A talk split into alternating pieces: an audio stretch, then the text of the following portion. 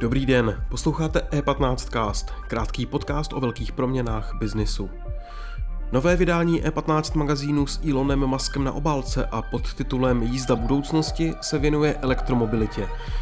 Dostane se Česko mezi přední hráče v elektromobilním průmyslu a jak rozvoj elektromobility v Evropě ovlivňuje probíhající válka na Ukrajině.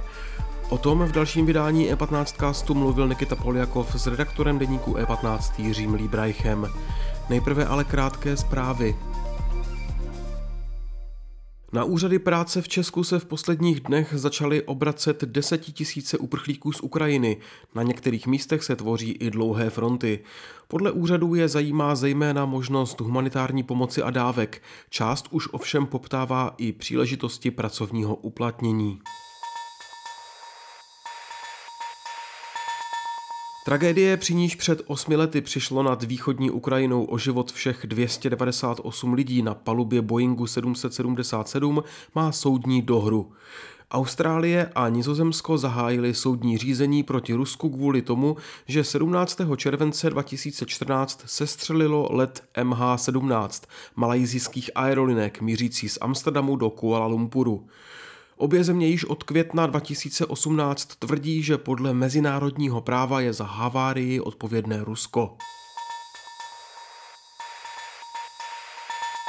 Čína se potýká s novou vlnou koronavirové nákazy.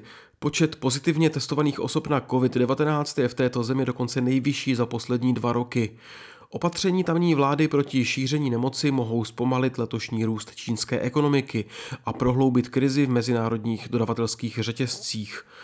Svou výrobu v čínském Shenzhenu musel například pozastavit Foxconn, jeden z klíčových partnerů Apple. Další zprávy najdete na e15.cz. Teď je čas na rozhovor Nikity Poliakova dnes se Jiřím Líbrajchem.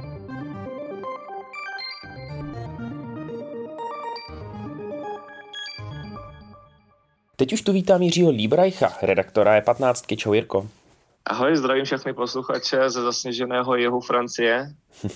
Doufám, že si to užíváš. Naším dnešním tématem je elektromobilita. E15 vydává magazín, který je zaměřený na jízdu budoucnosti a způsob, jakým se Česko dostane mezi, snad se dostane mezi přední hráče v elektromobilním průmyslu. Eh, současné věci, které se dějí, válka, poslední dva roky covidu, nabourání dodavatelský řetězce, otázka, co bude vlastně s Green Dealem a podobně, nenarušuje to ambiciozní plány na rozvoj elektromobility v Evropě?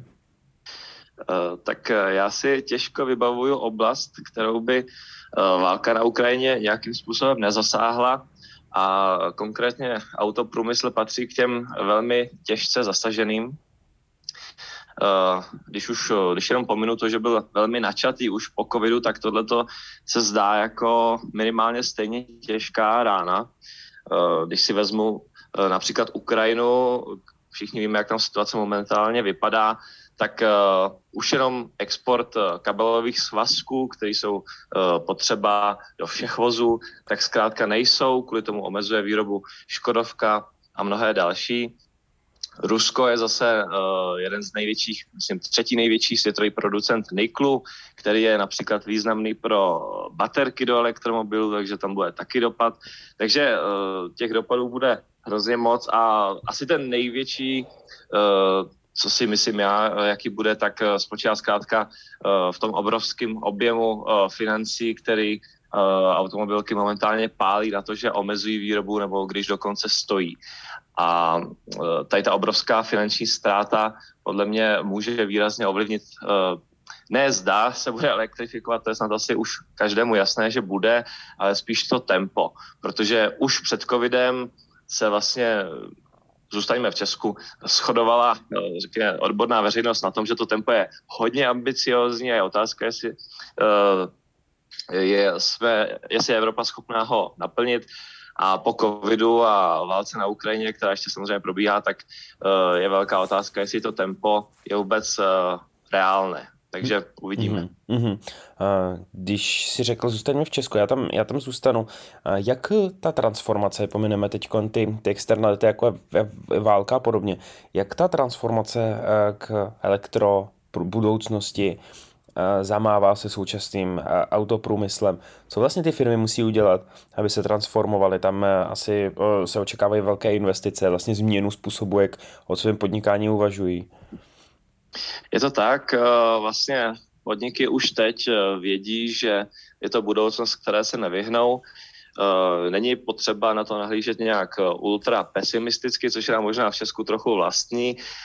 Například ze studie EY vyplývá, že nějakých 88% českých firm v tomto odvětví dokáže nabídnout něco, co se nějaký produkt, který najde uplatnění i v elektromobilu a nejen vozu s konvenčním pohonem, ale samozřejmě záleží na té míře, na tom objemu.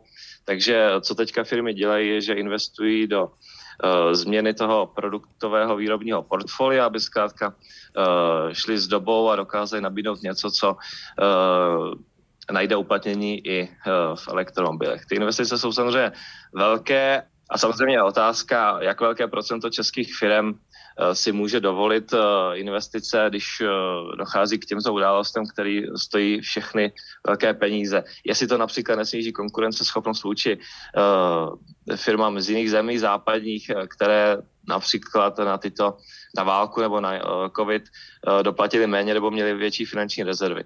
Takže to všechno uvidíme. Co se zkrátka děje v Česku, změna toho výrobního portfolia, a příprava na budoucnost. Ty se s těma firmama bavíš, chodíš za nima, mluvíš s dodavatelem a automobilového průmyslu. Co oni říkají? Jsou připraveni, mají obavy? Ty jsi mluvil o, o té české skepsy. Můžeš trošku přiblížit vlastně, uh, o čem se vedou ty debaty? Uh, tak jedno z těch největších témat je samozřejmě zaměstnanost. Elektromobil spolkne daleko méně dílů než běžný vůz.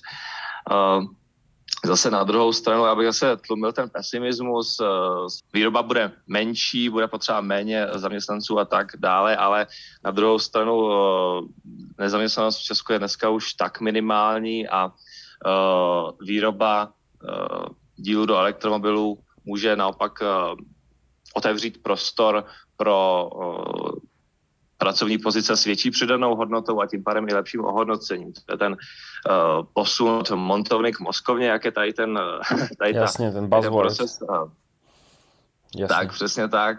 Ale zase jako něco na tom buzzwordu je, takže uh, jak se říká, uh, není to jenom hrozba, ale i příležitost, tak uh, ta uh, není jenom pro firmy, ale i pro uh, i pro zaměstnance, pracovníky, zkrátka, jak si přilepšit.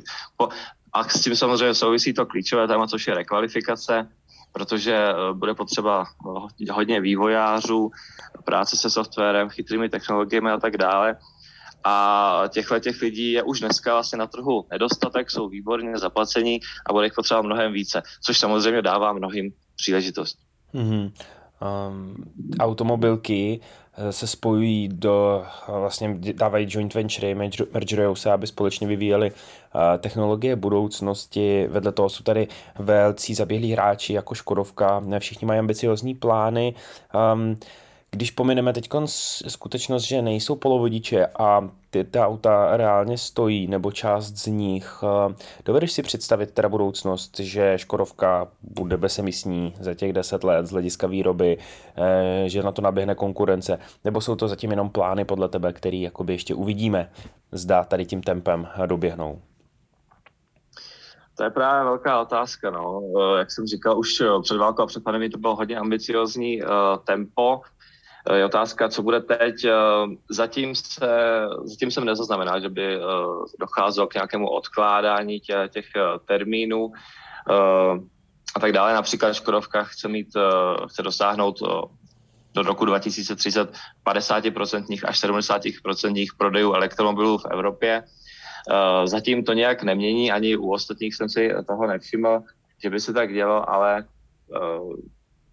bude zajímavé to sledovat v tomto příštím roce, protože uh, ten, ta finanční rána je obrovská. Hmm. No uvidíme, kde se to bude vyvíjet. Já ti, a Jirko, děkuji moc eh, za tvůj čas. Užívej si Francii, užívej si hory. Děkuju a zdravím všechny eh, posluchače. Snad se situace brzy vyvine k lepšímu. Snad jo a já posluchači vybídnu, aby si pořídili naše vydání Jízda budoucnosti, nový magazín E15. Mějte se hezky. Díky za pozornost. E15cast můžete poslouchat ve všech podcastových aplikacích a na webu e15.cz.